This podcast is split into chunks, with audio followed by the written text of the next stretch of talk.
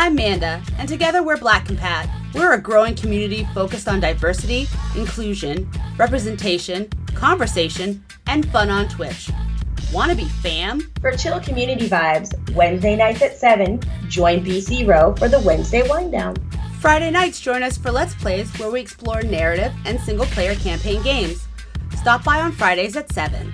Catch our flagship podcast, The Tribunal, live every other Sunday at 3 p.m., where we talk about issues that are important to us as black women.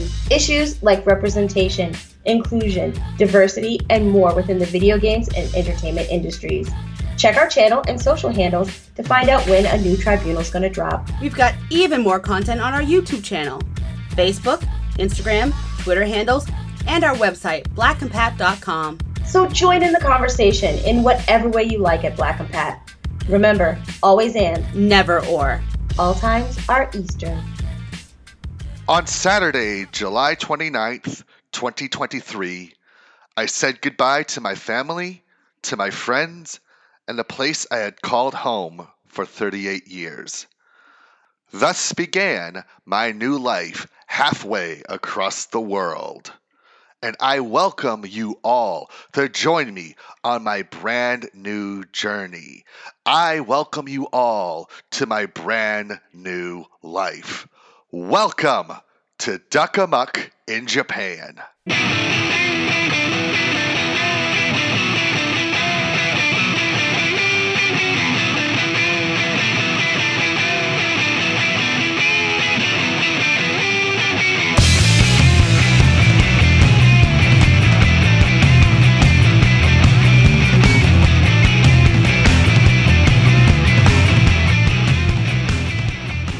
Bastards and wenches, welcome to episode one of Duck Amuck in Japan. Episode one, migration season. It has been two months since I've been behind the mic, and now that I am currently settled into my new surroundings here in the land of the rising sun, I think I can attempt to get back to recording once more. But for this very first episode of Duck Amuck in Japan, I am not alone. I feel like for a pilot show, for a first episode, I need a good round of guests. And what better guests to have than some of my closest friends? First and foremost, I have one of my oldest friends in the whole group from the old No Borders of Race and my con buddy, EliteFourDerek.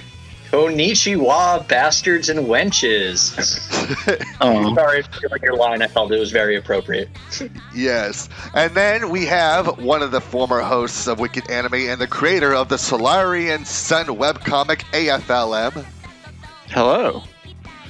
And we have also the former Wicked Anime co host and current fellow teacher, JonStar. That's me. I'm playing Tetris. Oh, yeah. Oh, you're. Oh, wait. You're playing Tetris as we're recording? As, as we speak, How I are am you dropping some today? blocks. no, no, no new PBs yet. Longer Tetris. So, with today's episode, Migration Season, I figured I would talk about what my basically my first few weeks of Japan have been like. And I figured first, before I begin, I'd like to open up the floor to any questions from my friends here. Uh, what day of the week is it there? Right now, it's Saturday. Yeah, I still can't get my mind around that. You are in the future, and yet you can't tell me the lottery answers. the oldest joke in the book. Uh, Evan did wish us a happy birthday before it was actually our birthday this year, but to him, it was our birthday. To us, we still had to wait a little while. Yeah, I gave you an extra 13 hours of your birthday. You are welcome. That's right. I mean, that could account for labor. I mean, unfortunately, you are not the first one to do that because I got a whole other crew south in the south of Japan, so they also wish me a happy birthday way too early. right. Well, I was the first for Evan. So I had a question about, uh, like, actually for teaching. I didn't know if you wanted to save the teaching questions for later, if we want to do this like chronologically, or if we're even allowed to ask about your job or anything like that. What what are what are the rules there? I think the only thing that I cannot reveal is the location of where I am teaching, the actual school that I am teaching at, because, you know, I want Hmm. to have some sort of privacy in that aspect. Yeah, Got it. That's What's your that's social security perfectly- number? And I have the whole addresses of all the teachers. yeah, no, I, I just really wanted to know, like, you know, you know, the the classroom setting. What's it like? What's it like to teach in a Japanese classroom as as you being a baka gaijin, and you know, like all of these these new experiences that you're seeing as a teacher, but especially in a place where you don't fluently speak the language. Right. So you know, with I, it is true that I'm not. I, I despite everybody telling me every time I speak Japanese, oh, Nihongo Jozu. No, no, Jozu Jenayo, Jozu Jenayo. I only know, you know, some words and phrases. And sometimes it's one of those things where, like, it just comes into my brain and realize, oh, I actually know the right thing to say. But Nice. when it comes to the teaching, uh, how it's set up is so, as you know, teachers go from homeroom to homeroom to homeroom. The, most of the students don't uh, traverse to different classrooms like they do in America. Uh, But for the English classes, it's kind of split 50 50. So, like, one half of the class will be staying for the English lessons, and then the other half will be going to some other class, maybe something like uh, physical education, or maybe like one of the other electives that they hold at the school. Is that because you need less teachers per student, or I would say you need to have less students per teacher in order to teach English over there? I would say yes, eh, because you know the more students you have, the more of a chance of a classroom being a little bit. I don't want to say chaotic, but it can be very challenging when you are um, trying to teach more than twenty kids at once. Hmm. I think JonStar can attest to that. Uh, well, I mean, like uh, a typical American classroom has anywhere between you know twenty four to thirty students in it at a time. So, yeah, it can be quite overwhelming, and and overwhelming is certainly a word that can be used in that situation. Absolutely. And what but one of the nice things is that I have an assistant, a co-teacher with me at all times who Oh. speaks native Japanese. So I will give the lesson and then there will be points where they will then start like uh, telling the directions in Japanese just in case. Oh, okay. And does this teacher speak well enough English to communicate with you on a regular basis? Oh yeah, absolutely. She is very fluent. Both of the teachers I work with are very fluent. Excellent. Yeah. Um, so I basically, know how, I had a uh, French class of about 30 people with one teacher, so it was inevitable that about 20 to 30% of us just never learned French. We were just messing around in the back room the whole time because Oh my that's one of the things that you need that like focus on. Otherwise, it's uh, quel est-il? What? Yeah, that sounds insane. it, it, it can be very challenging when you only have one teacher in the classroom, especially when it comes to language classes. I feel like if you have at least two people, or in some cases, I might actually go into another, uh, one of my fellow other English teachers, help them out with with a class, and have it be a group of three. Like, what having just one teacher teaching a language is extremely challenging. But the more heads you have, the better it is for not just the teacher but also the student. Yeah. I was um I was actually going to ask that exact question that you just answered was um was do you have other jet uh, jet students or jet participants in the same school as you? So I have one, but he has been at the school for a couple of years already, so no new faces. Um, I've had one of the teachers was once a jet, and now works there part time at the school. And then I have another person who was a jet in the countryside, but then managed to get a job working in Tokyo and has been um, teaching at this school for about, I don't know, almost a decade now. Wow. Um, so Okay. yeah, I, I have a pretty good crew of um, of English teachers and um, teachers who are both fluent in Japanese and English as well. All right. Okay, I will so say while you're there, look for an organization called Benny because they actually seek out these students and try or uh, these teachers and try to help them out. Um, it's referred to colloquially as the Benny and the Jets program. but uh, I I like that one. That was good. All right. Fine, fine. I'll give that to you, Derek. I'll give that to you, Derek. Um, I, I actually would like a little bit of story time, if you would indulge us. Walk us through that first day of like, I'm about to start my job for the first time, and like I, I'm get I'm waking up in the morning, or rather, you know, we'll do it first person. You're waking up in the morning, and what is your start from the moment you wake up in your apartment that day to when you leave in that afternoon or that evening? Okay. Um, I could actually do two stories in this aspect. So I could do the first teaching story, and I could tell you about my first actual day. Yeah, sure. So my first actual day was on September 1st, but there were no uh, classes that day. What was going on that day was um, opening ceremonies, and I participated in both the junior high and the high school opening ceremonies. And what normally goes on is, you know, both schools are separated. One happens at like 9 a.m. and the other one happens at 10 a.m.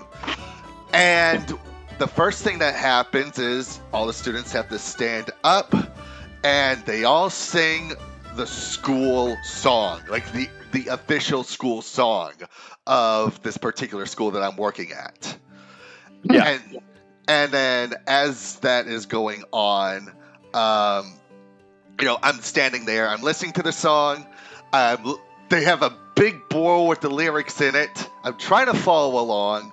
There are, it's, it's mostly in kanji, but there are parts that are in hiragana and katakana, so I kind of try to jump in during those periods because I can at least read those parts. Um, and then after that, everyone kind of sits back down. The principal gives a speech. Um, and then after that, I was brought up to give a Oh, jeez. Um, and for both times, I first introduced myself in Japanese. And for some reason, the kids laughed when I did this. I don't know if they were laughing because maybe the way I speak Japanese sounds funny, or they were laughing because they were not expecting me to speak Japanese in the introduction. Yeah, Oh, well, if I had to guess, Well, because uh, isn't isn't that a thing though? Right? Is you know, laughter comes out as a my brain can't comprehend what's happening, so it makes a Yeah. funny noise and spasms that come out of my mouth. Like and and so they were laugh- probably confused. That it's like, oh, this white guy is speaking Japanese. That's wild. Yeah. Possibly. I've been sitting here watching a bunch of videos of this white person who surprises native speaking Chinese people by like going up pretending he doesn't speak English and then taking a phone call and he's speaking fluent Cantonese. And Yeah. like Oh yeah, that guy can that guy can speak like know, fourteen languages. like job worker's face. Yeah. Uh, but who knows? Maybe I don't know. Maybe you pronounced it funny, but uh, I mean, I, I feel like most for mo, they like. Well, I don't know. It's it's it's it's hard to say because Jap- Japan is such a homogenous culture that they don't experience foreigners in general too often, but they don't experience foreigners that speak Japanese too often. Like here in America, you you experience a bunch of different cultures try attempting to speak English, and then they sound funny. But we don't find that to be weird because that's normal to us that we hear somebody speak English with an accent. But in Japan, in a, in a in a accent. what? Unless it's a foreigner trying to do a Texas accent. I feel Sure, like- yeah.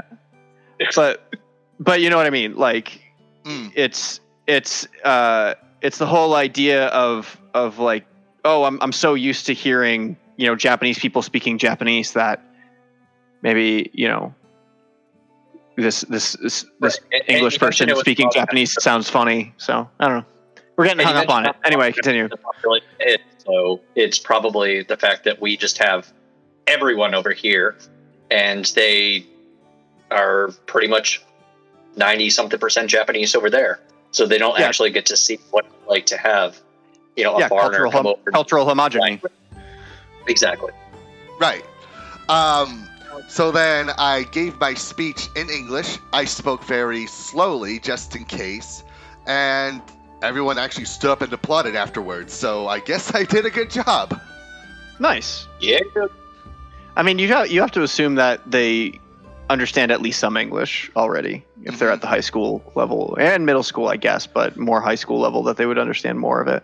Yeah. Um, because I mean, when I was over, when I went over to Japan, there was this high school kid who I was walking into Super Potato, Mm. and and he just started speaking to me in English, like like he turned to me and was just like, "Are you from America?" I was like, "Yeah, I am." And he's like, "Wow, what's it like over there?" It was like he was so bold about it. I was like, "Oh, I didn't ex- I didn't expect this, but I'll I'll talk to you all I, all you want." So they have to understand a lot of English at some some level, you know. Yeah, uh, that actually happened to me. Um, not not a high school kid, but probably someone who was either college age or someone who was adult. I was at the Starbucks in Shibuya, and I just sat next down next to this guy, and he just started speaking English to me out of the blue, and we just just chatted for like almost an hour about my culture, my love for the music scene over there, and we wound up just exchanging uh, Twitter accounts. I refuse Oh, to call cool. X. Um, we just been like exchanging like different music and such since then. That's pretty wild. Yeah. Uh, but going back to the school day, um, my normal school day. So so the very first day, I wake up at six in the morning. Uh, you know, I get up, wash my face, put on my deodorant, have my breakfast, do my morning Japanese lessons, and then head on out.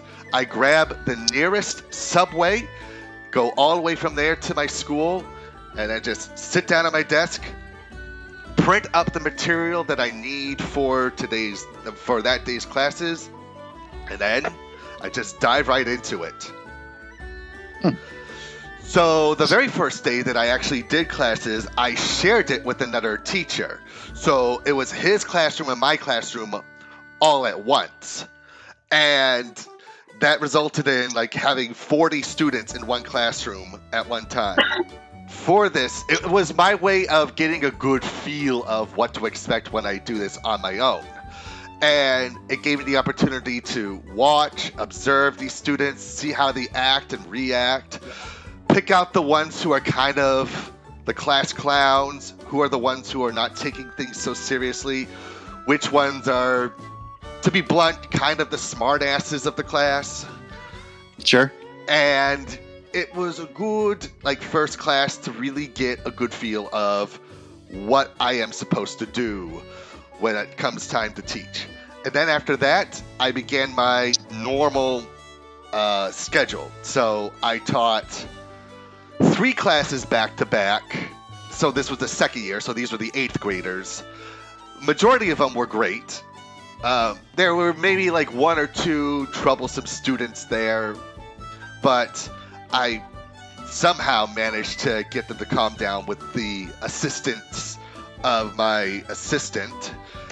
Um, and then after that, I had a good 40 50 minute lunch break and then had my two other classes. As the day went on, I noticed that the more calmer the students were as the day progresses.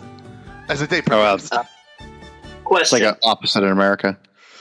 Yeah, which is weird because like I know that the more the school day goes on, the more restless the student gets. But here I feel like maybe it's because they've been crammed full with knowledge for the day that they kind of were too tired to create a ruckus. Mm-hmm. Question. Did you say 14 to 15 minute lunch break?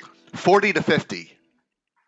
Oh my god. Okay, thank you. I was about to say they really only give you a 15 minute lunch break and then no, that's it. no, no, no, Okay. no. Good, good. Well, I did also want to ask too how long each lesson does because you say you did five lessons in a day. Is that For well, for this one, for Mon for Mondays I do six lessons. Tuesdays I do five lessons. I don't teach it all on Wednesday, so I use that as a day to like either uh, help out other teachers or help grade papers, use the time to learn Japanese, or even actually do my um, review work, you know, my manga and anime review work at that time. Oh snap! And then on Thursdays, I have one class, and Friday, I have two classes. And again, I use that time to either help out other teachers or work on other things outside of the school. Heck yeah, make yourself uh, valuable, like known. You know, and you want to stick around. Um, yeah. So, so how long is a class that you teach? So each class goes for about 50 minutes. And the way it's Okay. set up is, you know, you start with the good mornings, um, and I then I dive into what I call the icebreaker. I write out a question. I have the students take one or two minutes to write down their answer, and I have each student stand up and present their answer to me. Mm. And then after that, it's 20 minutes of what's known as fast talk. And these are English sentence drills where we have the students um, practicing English and practicing the questions, practicing the answers, and even like testing them out on myself and my other uh, assistant who was with me.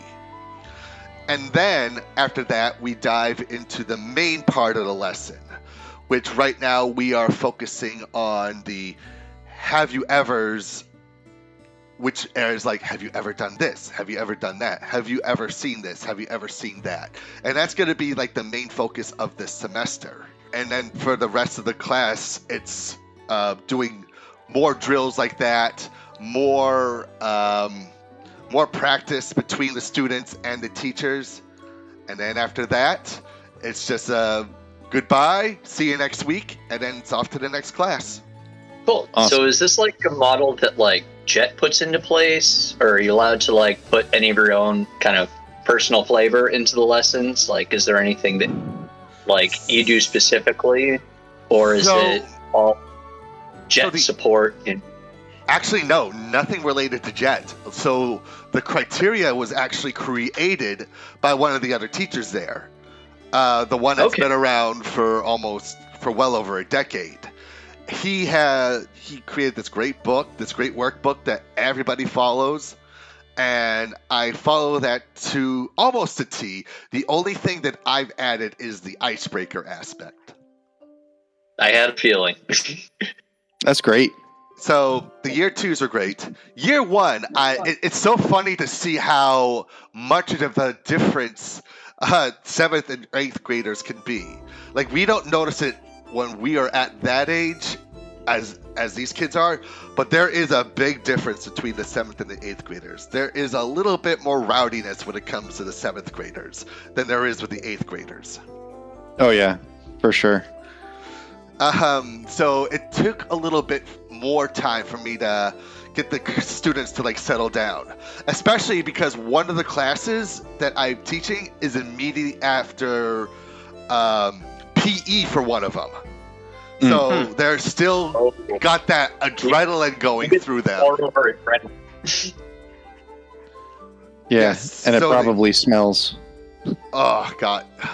Yeah, yeah. Because that's the thing. So this is so I can't reveal the school, but I will say that this is an all boys school. Okay. So Oh, oh interesting. so with where it they being start, they need deodorant too. I'm saying this because, you know, when there are girls around, and I say it from our own experiences, when there are women around, we tend to behave differently. We tend to not be, you know, as crazy around girls like we are when we are just around the guys.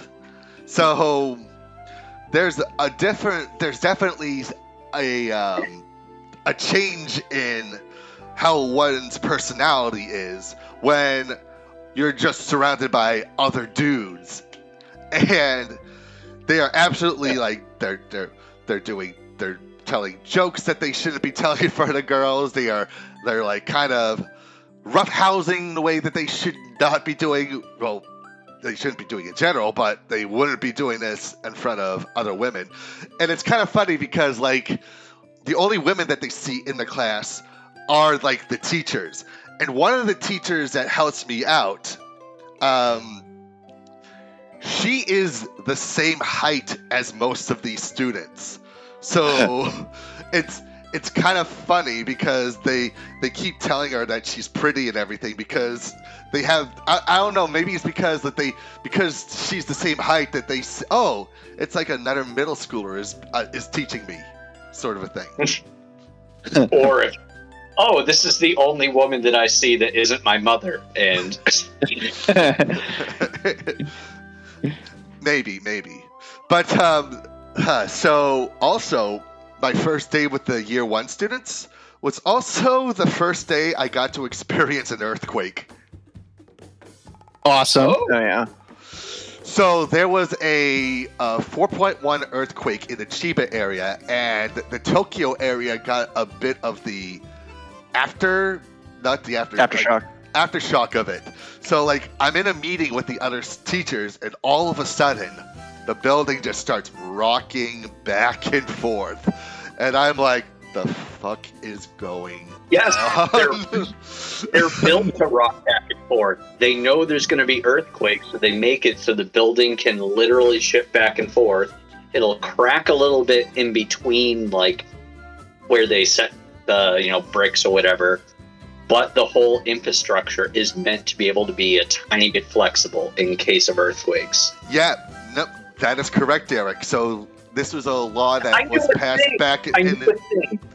This was a law that was passed back in the 80s where like every building that's built from that point has to be able to Yeah, survive north, an the north earthquake. end, of Bo- north end of Boston is fucked. Southeast probably too. Yeah. yeah.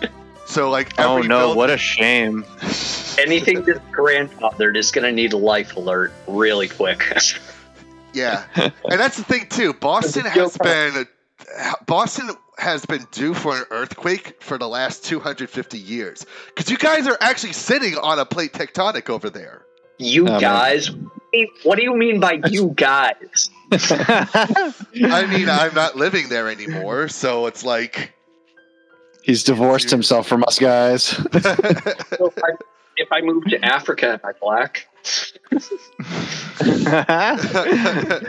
no, no, you're South African. Oh, yep, yep, yep, yep. Yeah, unfortunate. You're They talk all uh, funny. yeah, you're like that director. Uh, what's his name? The guy did District Nine. Elon Musk. Trevor Noah. Sure, we'll go with that. And then, um, actually, yesterday we also had a bit of a typhoon happen, so we, they had to cancel all school because Oh, nice. with um, so apparently when there is heavy rain, with it being a school where majority of people have to commute to it, they will cancel classes because they don't want the safety of the student or the teacher to be um, jeopardized. Oh Sure. my god. Oh my god. Oh my god. Are they trying to prevent damage from a Kamehameha wave? Yes, I know Kamehameha is a Hawaiian term, but it's the same ocean. Where we're at, there's no danger from from waves or anything like that. It's just heavy rains. I was in um, Okinawa when there was a. It was like, I think it was like two days that we had a, a really good typhoon going. It was fun. It was just like Karate Kid 2. Yeah. Interesting. Um, but the funny thing is, like, it wasn't as bad as people thought it was. It's like when we close school because there's an impending snowstorm, and then we only just get a sprinkle of it. Right. So kind of the same thing happened. Granted, it was heavy rains for like the first few hours, but then when like noon hit, it was kind of just, eh, I can actually walk in this rain. It's like the, the difference between a snow day in New England and a snow day in North Carolina. You know, they get two inches in North Carolina, they call that a snow day. We get three feet in Massachusetts, and they're still like, um, well, can you try? You're still coming to work, right? I feel like that's one of the things that I do like about Japan is that they they actually care about the well-being of their employees. Like on top of making sure that we're both mentally good and physically good, they also make sure that you're financially good. Like they actually take care of of like my commuter fees. They give me money outside of my salary to pay to fill my Pasmo card, my my train card. Pretty nice. Um, Yeah, some is people very might be like, "Is that communist?" But honestly, um, we're not going to get into politics here. But that sounds like something that I would appreciate from a company. It's not communism. It's not socialism. It's just being a decent country. Not even just a, Well- it's it because I mean that's company that's that's if it's company policy then it's company policy. Yeah. You know. We'll say the job I'm right now.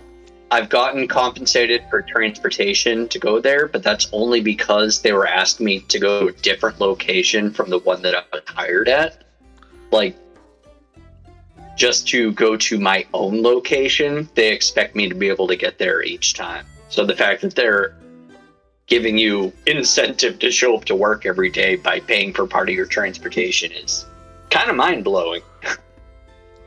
Yeah, it's nice. It, like I said, it's about being not just a decent company, but being decent human beings to offer something to their employees like that.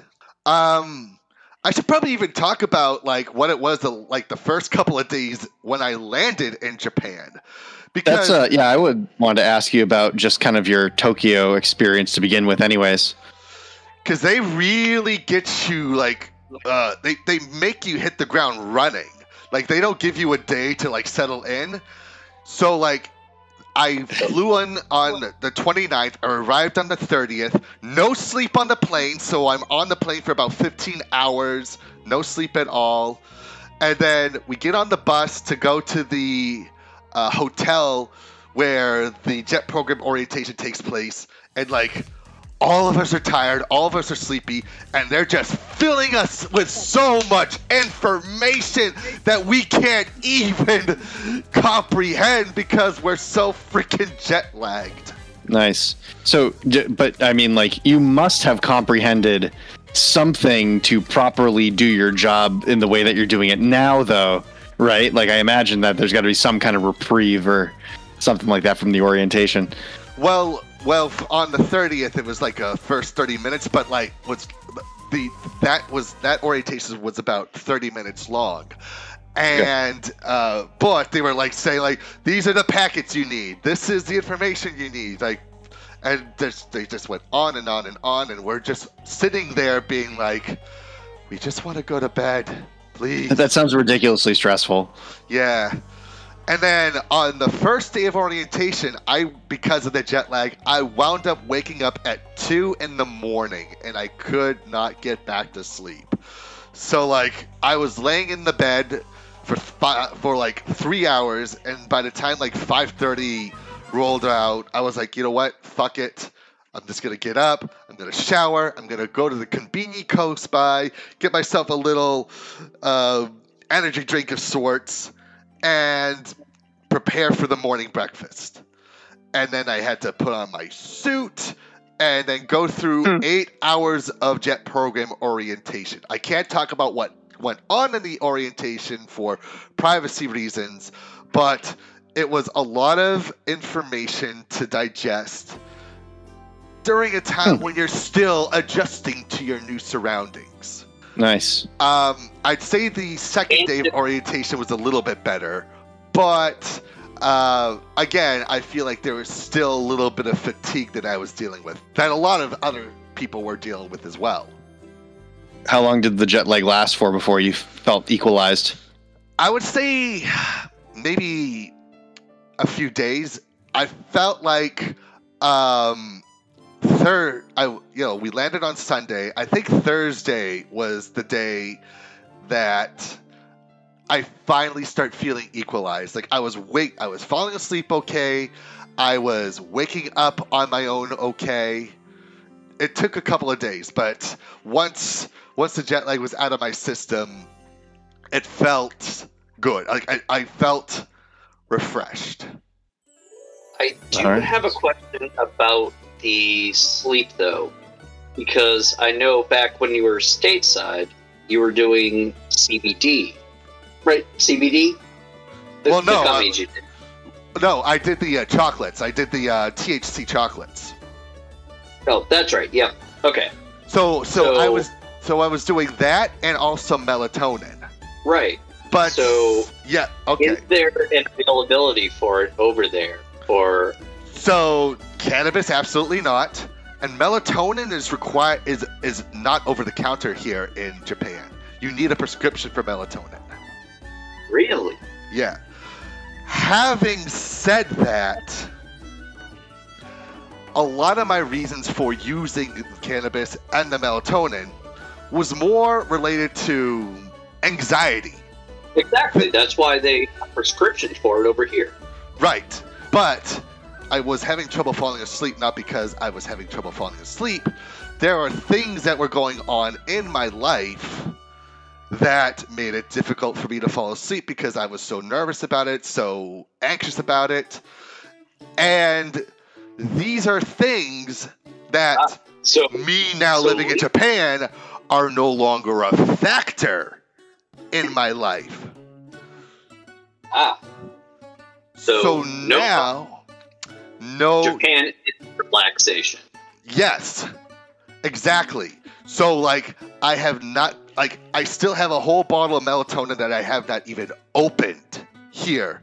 Do you do you have access to a gym? Um, there's a 24 hour one, but it's a lot more expensive than they are in America. But I walk around a lot. That's my exercise. I walk a lot. Well, And- I, I just meant I just meant more for the fact that that like lifting weights and exercising is a replacement for anxiety drugs and pharmaceuticals. Right, right, right, right. Um, you know, I am contemplating, you know, joining a gym around here, but I need to know, like, I, I need to experience my work schedule a little bit more before I decide if and when I go. With that being said, again, my anxiety is practically gone. Like- really, that's actually kind of cool to hear, considering how drastic of a trip you've taken. You know, everything's completely different right now, and now you're more relaxed. So, Yeah. what do you I- think that? Like, do you you think this is the right choice? Uh, yes, I, I would say that you know, moving here to Japan, getting this job, going, getting accepted into the JET program, has done wonders for me both physically and mentally. Like I am not like as anxious as I was. Like my my anxiety level, like back in America, if it was a scale between one and ten, it was definitely between seven and eight in in America. Here, it's it is practically a one. Well, You had basically a month of free roaming to get yourself settled in, and and you know you were you were living in a hotel at first before you had your apartment and and all that. Yeah. So so you had you had a pretty good amount of time to actually have some fun in Japan, right? Yeah, yeah, yeah. I did. Now, when you did that, because I, it's this is a less of a question about what you did for fun, and more of a question of now that you've done that, now that you had that month of fun, and now you're getting to work. Are you now acclimated to the culture to where now you can just kind of feel like you can take your time doing all these other fun things that you had a month to do, like later on down the line? I would say yes. Like, That- yeah, yeah. I, I would say you know because I base I used the month not to just have fun, but more to explore, to get accustomed to my surroundings. This way, like I know like where everything is, so like when the time comes when I want to experience certain things, I can go and experience said things. Mm. So I spend a lot of my time like exploring the areas of like Ikebukuro, Akihabara, and Shibuya. And these are places that I've been before. But like now that I am living near here, near like this prime location where like everything that I like is just a stone's throw away, like it's given me the opportunity to just see, all right, what's down this alleyway? What's down this street? What's the, Mhm. what's in this vicinity? and it gives me a good idea of like what I can do, where I can eat, and what I can do for fun. Um, the way that Japanese school works is they are in school Monday through Saturday, correct? Yes, but I And- only, and only so have to work Monday through Friday. Really? Yeah, so by my contract, I can work no more than 40 hours a week, or technically 35 hours a week because of the lunch hour. Okay. So the way that my school schedule is set up, my classes are Monday through Friday. Even Wow. though on So you- Wednesday I don't have classes to teach that day. Oh wow. So you have weekends. Yes, I have weekends. Now I can choose to come in Monday, Tuesday, take Wednesday off, and then Thursday, Friday, and Saturday. But I feel like it's better for, uh, better time wise, for me to just do the regular Monday through Friday. So then, because you had that month to scout out and recon, as Derek said, everything that's around you, what is it that you are going to use your weekends to do? Um, you know, I might explore different areas of Tokyo. I was recommended greatly by my other teachers to use the first year not to be traveling too outwards, but to just Yeah. use the year to explore Tokyo because Tokyo is a huge city. A, a 200 mile city? Basically, yeah. Yeah, it's a it's a literally a metropolis. Yeah, it's, it's a me- no, it's a megalopolis. Yeah, megalopolis. Uh, hate to be- like Kind of like how Persona goes about letting you go around the cities. It's like it only lets you go around the major cities like Shibuya, etc. And then if you are familiar enough with everyone in the area there, then it lets you say, um, you can go up here, you can go over here, you can go over here, you can learn bits, but learn the core bit first. Exactly. So like going to like Akihabara, Shibuya, Ikebukuro, Asakusa, Toyosu, like these areas are the core areas to travel. And I'm Thank going, you. You to- knew the names I got. I'm going to like use that time to like at first focus on those areas before I go to other places in in Tokyo. right. And you know, it might be like I might find that maybe there's a show that's happening in some other part of Tokyo that's not in these other vicinities. I might use that time to like, you know, get a ticket to the show and then for the day go to that part of Tokyo and see what's around and explore. All right, this has nothing to do with the jet program or or anything in in the well, kind of has to do with the area. Now, on your month off, I know that you went to like you said like the big major areas, but did you go to Nakano Broadway? Nakano Broadway. Where is uh, I'm probably saying no to this one, but where is Nakano Yeah. Broadway? Okay, so basically, um, you take the the green the green line, you know, the circle line. Mhm. Uh, you, I think you take that to the orange line, and then the orange line will take you to Nakano, and then you get off the train right at Nakano, and there's a giant arcade that uh, not like not like a game arcade, like a shopping arcade. Okay. Uh, there's a there's a big shopping arcade that goes straight down, and right at the back of it is this big indoor mall called Nakano Broadway. And Nakano Broadway is filled with um, every single type of mandarake store, uh, every single used manga shop, and every single um, uh, like animation cell sh- uh, store that you can possibly imagine. So, uh, in my opinion, I had a better time walking around Nakano Broadway than I did in Akihabara. So that is one of like on one of your weekends, Evan. I highly recommend that you go check out Nakano Broadway. All right. I'm um, gonna make a note of that. it- Yeah, it's a it's a place where you can find all out of print manga. That that's how I found two. That's how I found two entire volumes of um of Elfen Lied that I brought home with me. Uh, I that's where I found all my animation cells in Japan. That's where I found all the classic out of print toys, like uh like Mazinger Z and uh, basically anything Go Nagai that had an action figure. They had action figures there, yeah. uh, and of course they had doujinshi shops, like as you always as you always do in Japan. Yeah. Uh, Yeah. But but Nakano Broadway is just this big mall of people who are selling old stuff, and it's so great. All right, I'll keep that in mind. And that does bring me uh, to a big observation that in Japan, especially here in Tokyo, there's still a really big mall culture here. Like you know how like Yes, in. America, Yep. in America, malls are practically dead because of online shopping and all that. And while there is Well- online shopping here in Japan, people still go out. People still go Well- to the mall here. In Yeah, in dude, Japan. you you have to remember that everything that's going out here in America, they still uh, Japan still has arcades. Japan ha- still has uh, comic book shops. Japan still has uh, malls. Japan still has movie theaters. So like all these things that you have to go out and do to like go pick up physical items, they still do it because you have to also also remember they're not a card culture; they're a cash culture.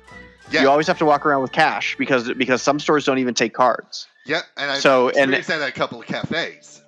Yeah, so it's it's very much uh, like this old world traditional conservative kind of kind of culture where where nothing is changing because it doesn't have to change. Like they they enjoy what they have in physical media, right? Like and and Yeah. going places. Like they like going places.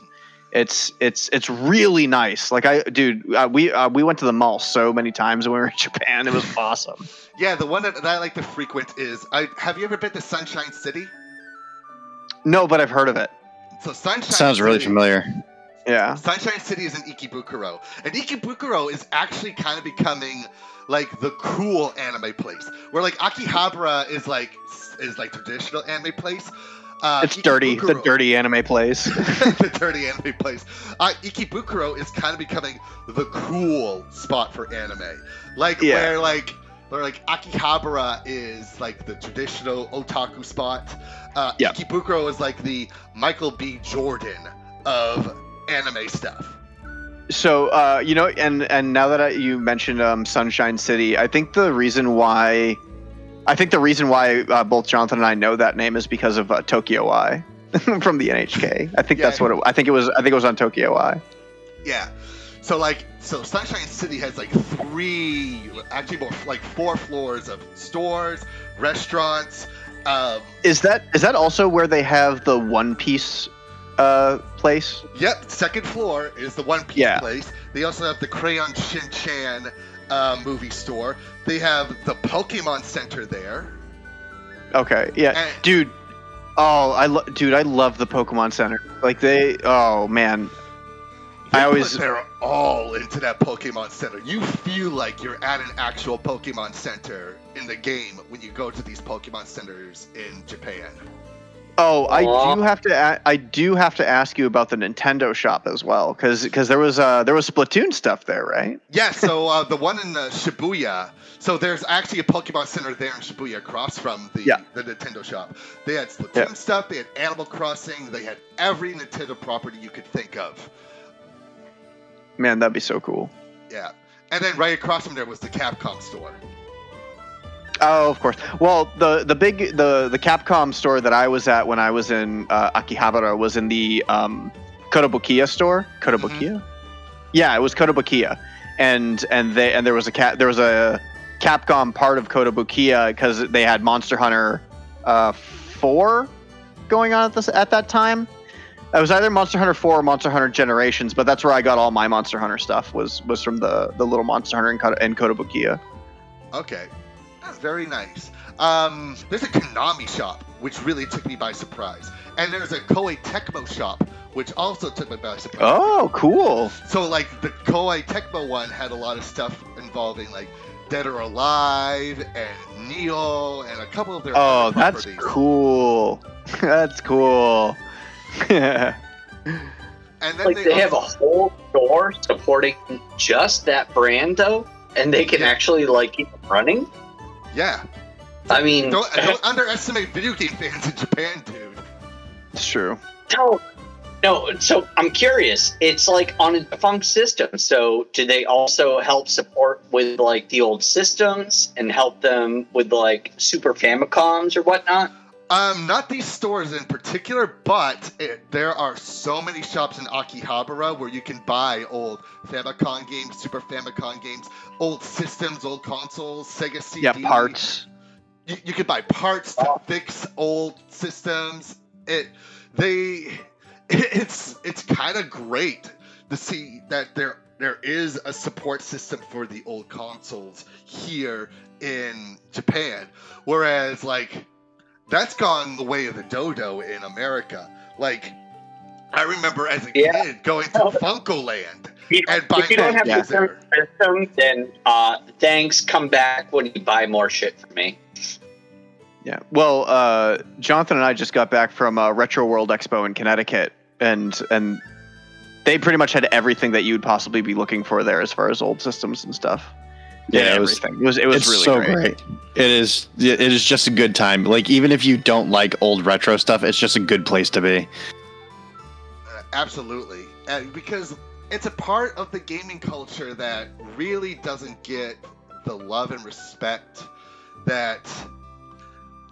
So we give it love and respect, but I feel like the people who created it years ago aren't giving it the tender love and care that it rightfully deserves. Yeah, it's um yeah, it's it's it's all about, you know, the next product that they can sell you where uh well, I mean, even even in Japan with uh with a store like Super Potato going around, you know, it was it was really funny cuz I asked them like when I went and into the Super T- Potato and I was looking around the PlayStation games. Uh first first off, um here in America, if you want to buy a, a copy of Bust a Groove, uh, which is one of the best rhythm games you could ever play. Uh, if you want to buy a copy of Bust a Groove, it's like hundreds of dollars because they're so rare because because rhythm games just weren't a thing here. I went to Super Potato in Japan and I bought a copy that I can't play because it's Japanese, but I bought a copy for five dollars. And it was just like, wow, Bust a Groove for five dollars. This would cost me a couple hundred bucks in America. So it was fun. But then I uh, I went up to the front of the store and I asked them if they had Variable Geo 2 because Variable Geo 2 is an awesome fighting game. hmm And uh, and the guy looked at me. He was confused, and then he turned to the woman next to him and asked her, asked her, and she was just like, "Ah, I do know about Variable Geo 2." And she walks over to this display case, and it's behind a, a glass display case for three hundred dollars. And I was just like, "Oh, thank you. I will just look at it." Arigato. You know, Well, but you know, here's the thing, it's right? because like f- fighting games are are treated totally differently in Japan than they are here, right? yeah, So they're put on a very big pedestal here in Japan compared to in America. Yeah. America. I mean, you got I mean, you can still go to the arcade and play them. yeah. So I mean, I mean, there's the popularity of Street Fighter and Mortal Kombat in America, but that's it. Like, you don't see that same amount of love for stuff like Dead or Alive or King of Fighters. right. Well, and and we we don't have the we don't have the arcade cabinets where people can come and challenge you while you're playing. Right, I exactly. mean, I guess the American equivalent would be Call of Duty on Xbox Live. kind of. Yeah. Right. Yeah. Kind of. Yeah. I mean, th- there's no like there's no American equivalent that you can actually put to that aside from you know back in the day we all did Nazi zombies. I guess I'm just aging ourselves right here right now, but it's it's really cool. See, that's that's like one of the things that they talk about when they talk about culture shock. Mhm. Is um is you know being able to acclimate to a culture and understand what's rude and what isn't rude, but also their cultural ticks and Yeah. what what they like and what they don't like. And it's just fun. That that's like the fun part of culture shock to explore is is exploring what is and is not relevant to their culture. And um, like things like having a, a, a full cash culture is is so unique you know to to people like us because everything is on our put on to our card and we just pay for it later and then um and and the fact that you go you walk everywhere. Mhm. barely anybody drives in japan. You walk everywhere and because everything is so accessible by the train um and and i love walking. Like i'm a walking fella. I, I i'd walk everywhere. Mhm. and and so um, so walking is great you know and and ha- but having you know that access to the subway everywhere you go and and everything is so close to the subway you know it's, it's great. Yeah I, I i i like that aspect of culture shock but then there's the stuff where it's like you you it, that's confusing and you accidentally be rude to somebody and then you offend somebody and you're like oh no this dang shame culture what the heck Oh, You yeah. know? so let me give you a good example. So, um, sure yeah yeah yeah So like, I was on a date, a second date with this person that I've been going back and forth with, and we were, and I was talking, and you know, like, as as people who know me, I tend to use my hands when I talk. And at this particular time, I was holding the chopsticks. And I did not Uh, realize that, oh yeah. you know, talking with chopsticks and like pointing with chopsticks, I did not realize was considered rude. And she had to explain that to me. So, like, every Ah. time I had to, like, catch myself and, like, as I was talking, put the chopsticks down so I Yep. wasn't being rude to her. That's really interesting. How about that, huh? Yeah. But I just love the American like aspect of that though, where like you just act like an American, you know, Well, and then but but that's just it is is we do get a pass to some degree because they know we're foreigners. Right. Like we won't get written off right away just because just be, just because we're we're in their culture and we they understand that we're not from that culture and they'll be like the, like the way that she explained to you, "Oh, just so you know, this is rude." And you're like, "Oh, okay. Let me fix that." Yeah. um it wasn't like it wasn't just like she was like okay date's over see you later you know you were you were rude um but but there are there are times where that will happen in in especially asian cultures Yeah, and I Um, want to absolutely do my best to make sure that I am, you know, not rude. Like it take it will take me a couple of times for me to be reminded of the proper etiquette, but once it's hammered in, like I hope that, you know, I'm able to present myself in a much better light to not just Yeah. this person, not, not not just the person I was on a date with, but with everybody in general.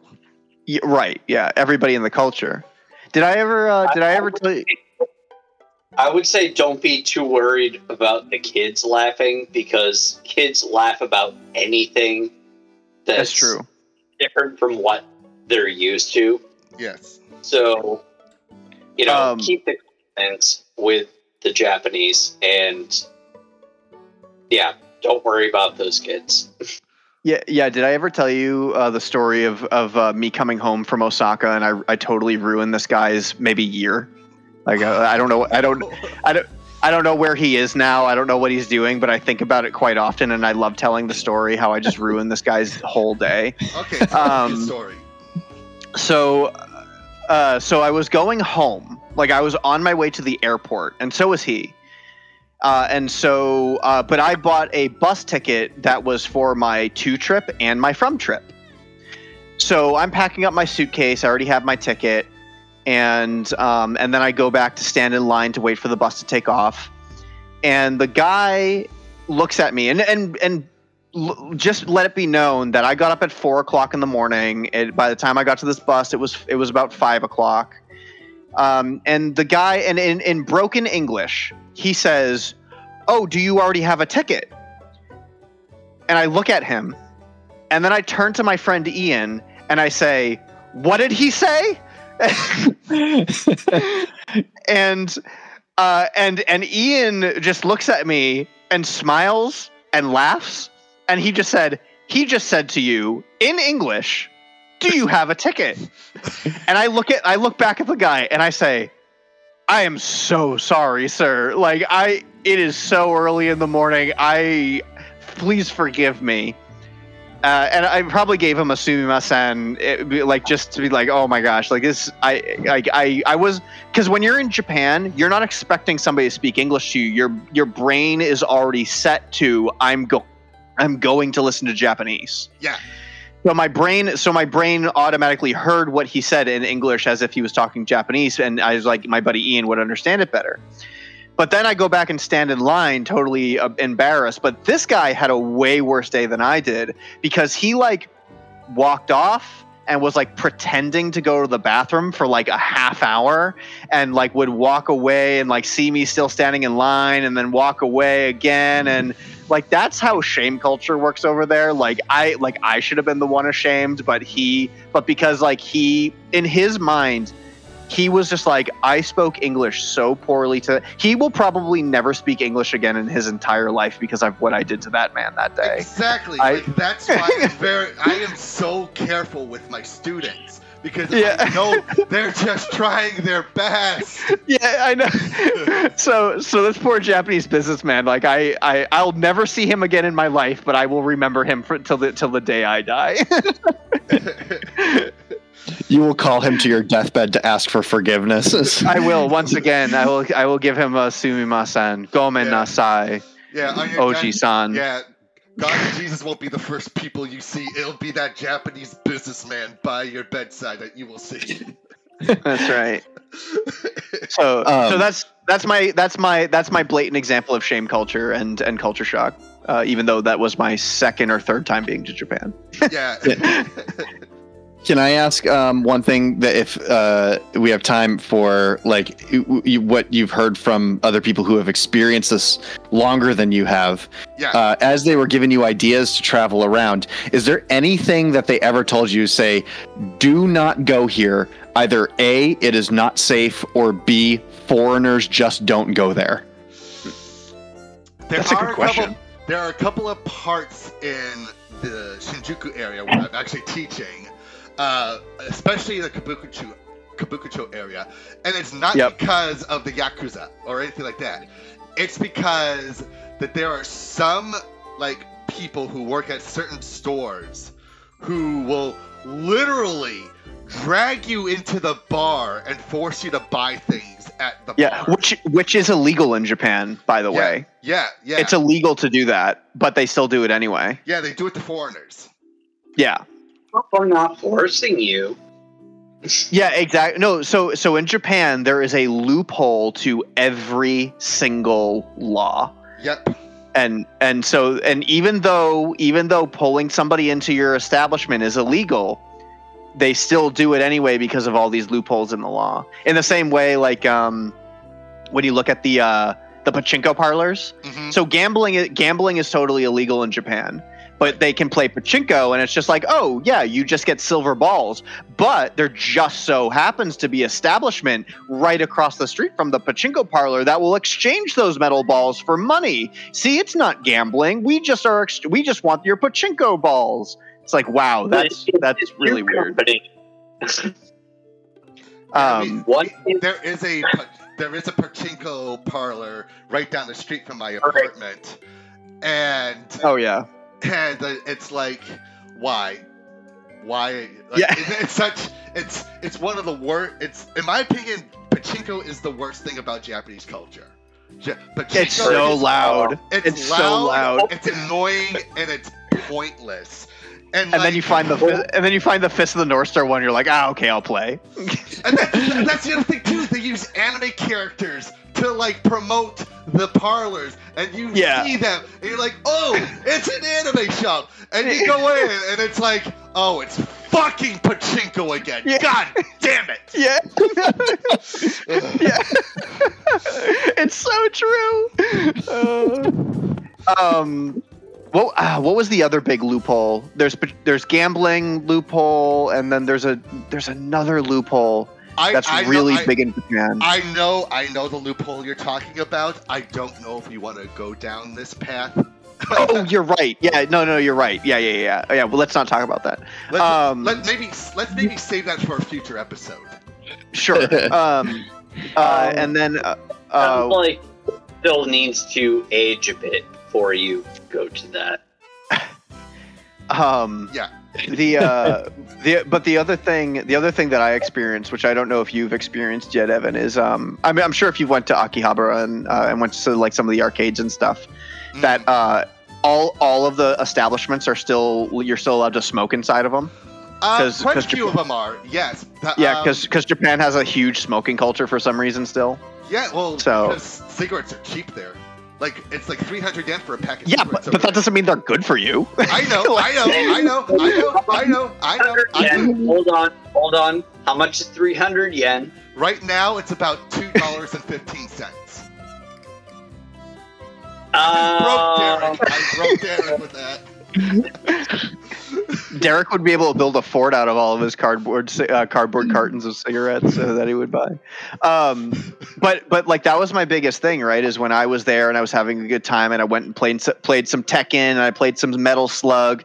I just had to leave because like I, it was just it was filled with cigarette smoke. Um, and I will it, say, I, So- I can I, I can appreciate that because I've tried to go into a hookah lounge in Boston with a um a Russian who I used to work with who apparently runs a bunch of hookah lounges in Boston. But yeah, um, the fact that you have all of the smoke, like in the room, it ends up like cooking you, and you get nauseous and Yeah, just Right. Yeah. Yeah. So maybe this changed after COVID and everything, but like those arcades that you're talking about, so there are still smoking plate. There's still like smoking in them, but Yep. they're now designated smoking. You have to go into a room to smoke. Oh, interesting. So yeah, no, that wasn't. smoke at the. You can't smoke at the arcade machine.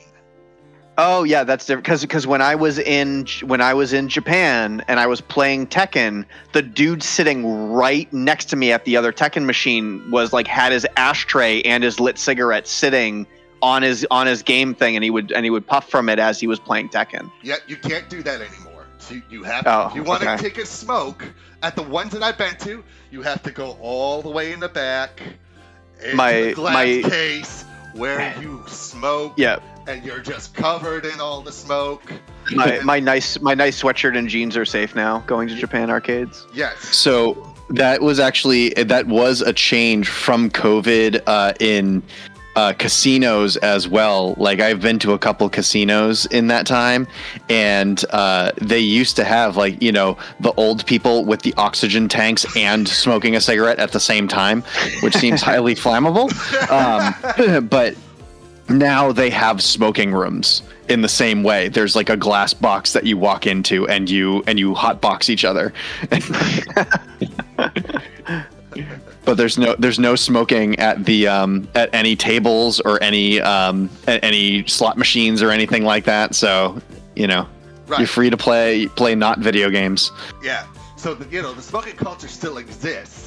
It's just Yeah. you have to go to a place. There's like even outdoor smoking is not allowed. But there's like in the middle of Ikebukuro, uh, right near the train station, there's like a boxed out area where people can smoke. Yeah.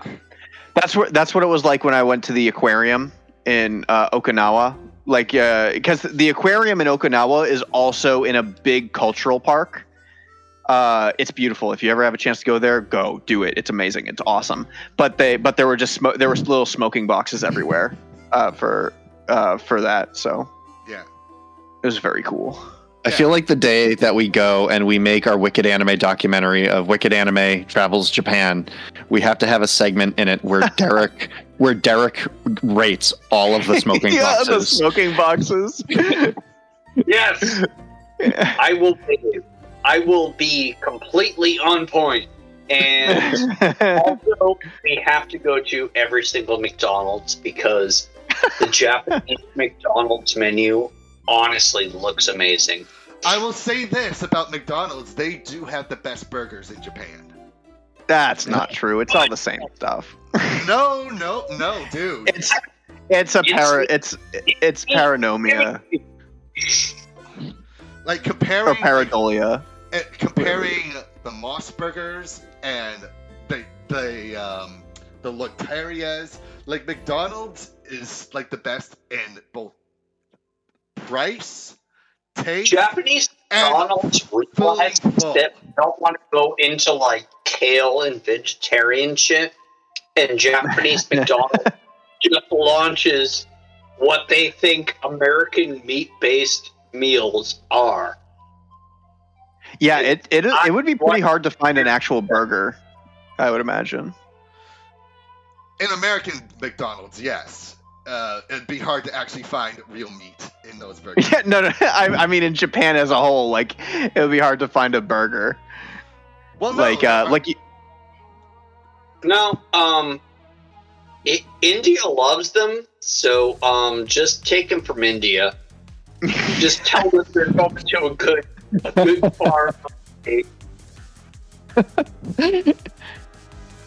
But the thing about Um, like, like so like with American McDonald's, like I remember having to like eat like three double cheeseburgers and a large fry and a large drink in order to feel some sort of fullness.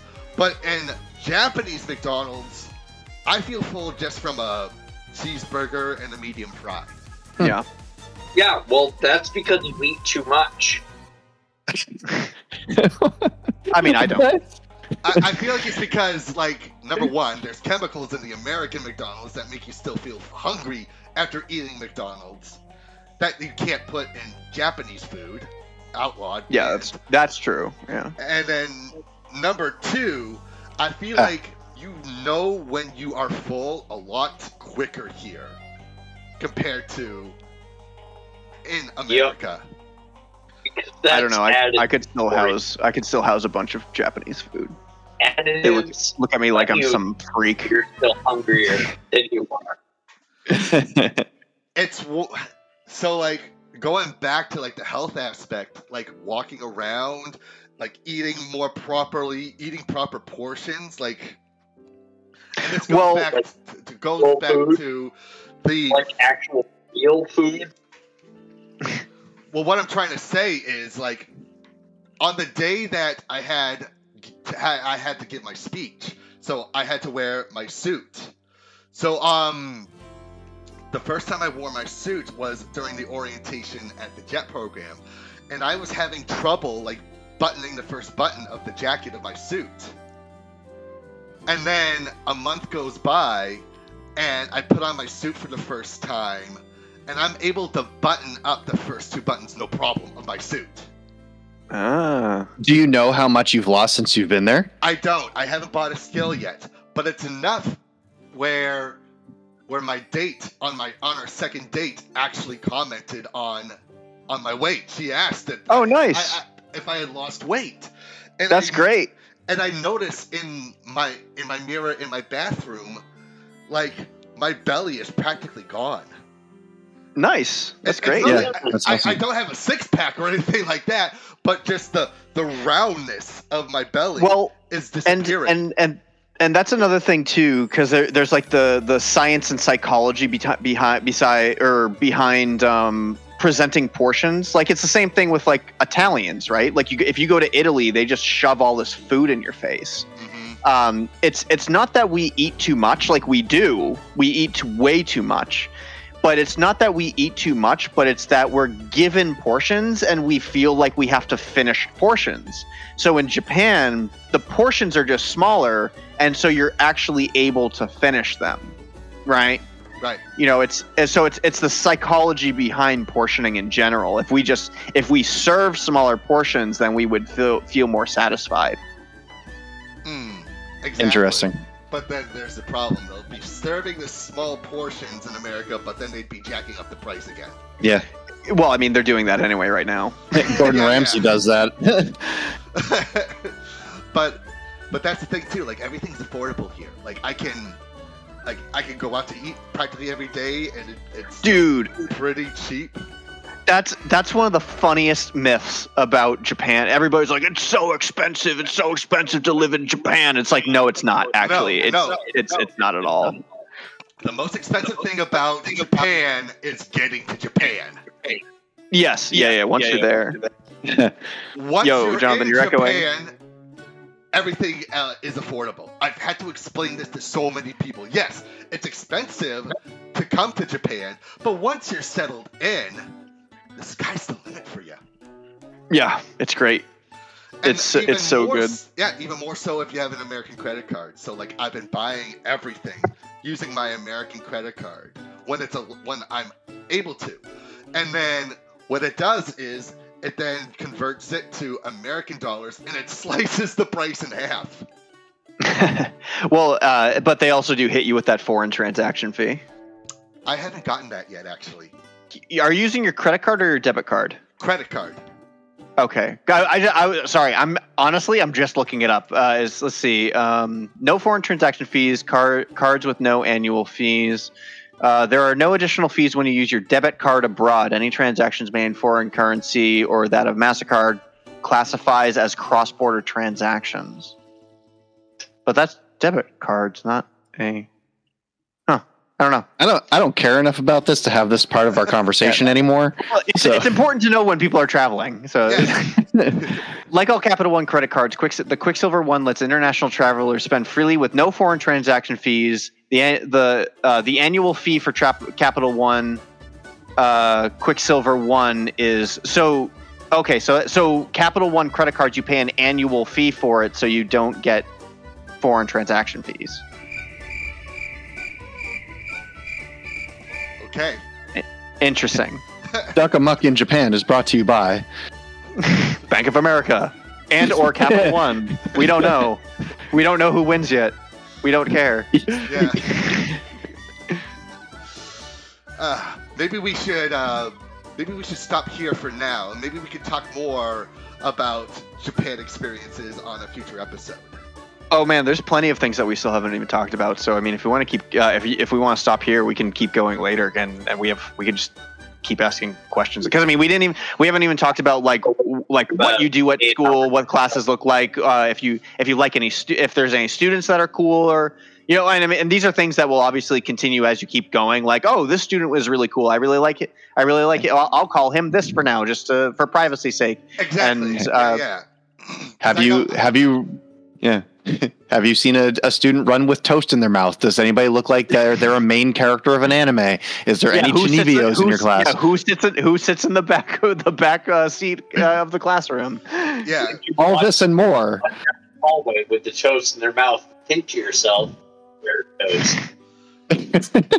Maybe I'll, I'll say this, like nothing about toast in mouth, but toast is huge in Japan. Oh, dude, dude, bread is the worst in Japan. They they do not understand how to bake bread in Japan. I it's not that they it- don't know how to bake it; it's they don't know how to slice it properly. so uh so my buddy so my buddy Chester Busby uh, who runs the art stream that I that I do every Thursday.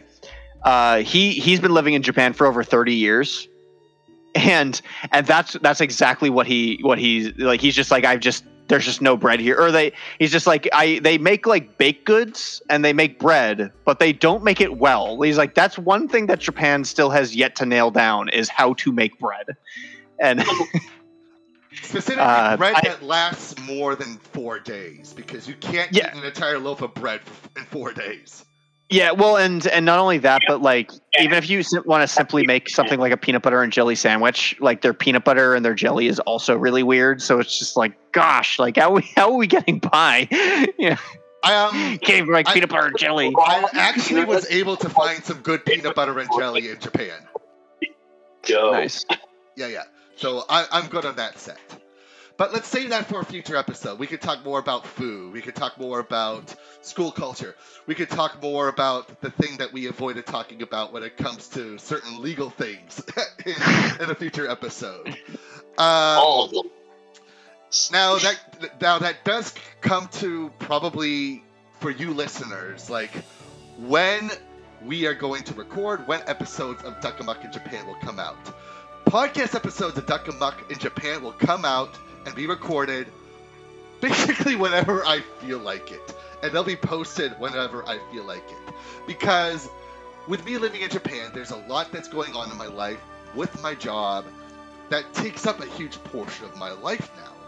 And I don't know when I will have the time to just sit down and record with everybody like this.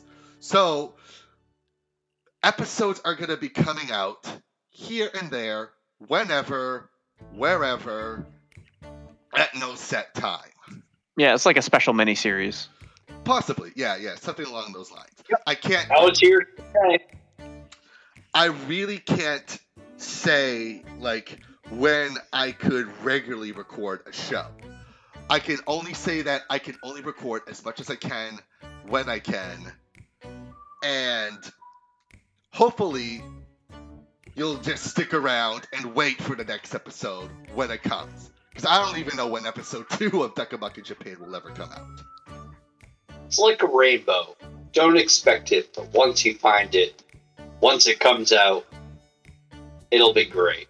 Well, and the, the other thing is too is is do an episode when something significant happens. Because if we want to do if we do an episode and nothing's happening, it's just gonna be an episode of like, oh, we already talked about this, and uh, well, nothing, no, not no real updates because there's no really anything exciting. But if like there's a story to tell, let's tell stories. You know, Yeah. let's hear stories.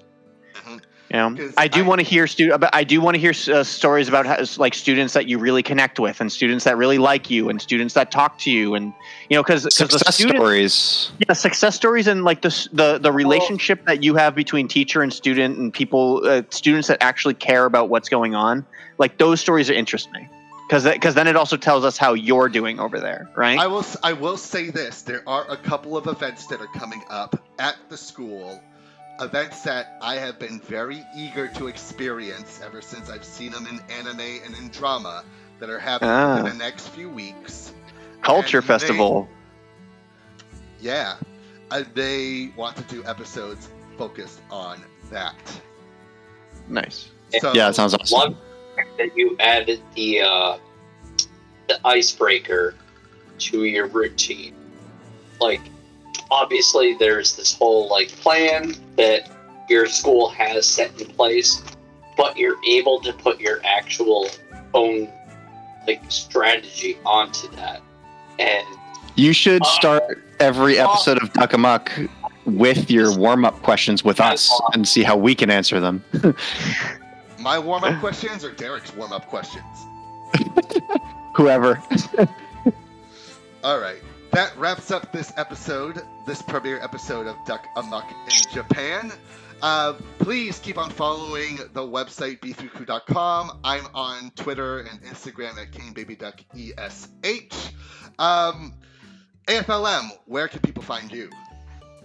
Yeah. Well, if you want to come and find me, you can find me at AFLM underscore art on everywhere Facebook, yeah, Facebook, Twitter, X, Instagram. Uh, and then, of course, you can find me at solariansun.com where you can read my webcomic. We actually, I actually just posted it up to page 265 for free.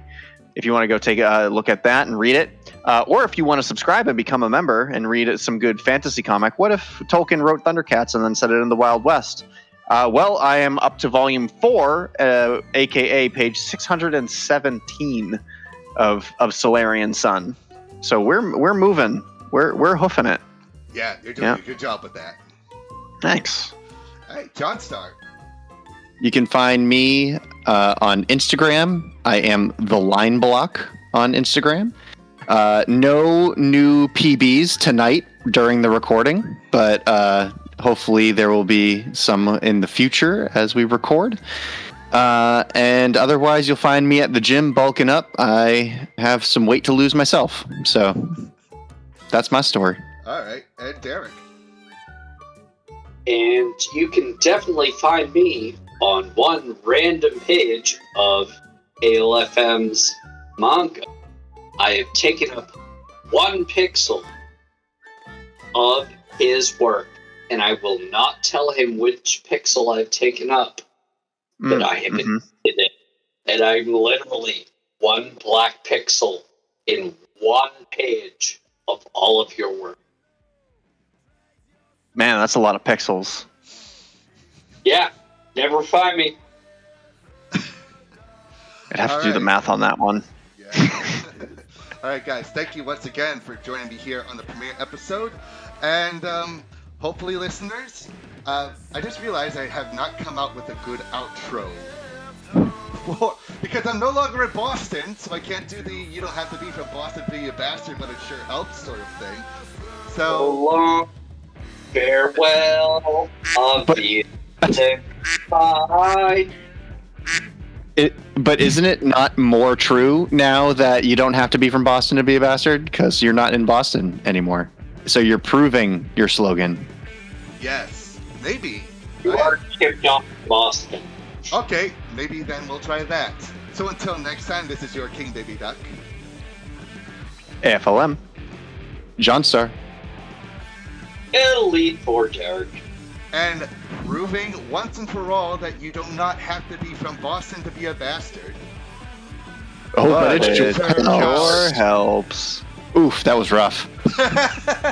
Wow, I was early. I'm sorry. we'll work on it. We'll work on it. That's We'll all right. I. I took I took command and just went with it. I, I, I led that charge, whether people were following me or not. all right. And listeners, you'll hear us again wherever, whenever. Three, two, one. but it sure. No, Uh, I tried. Okay. Say bye. Bye.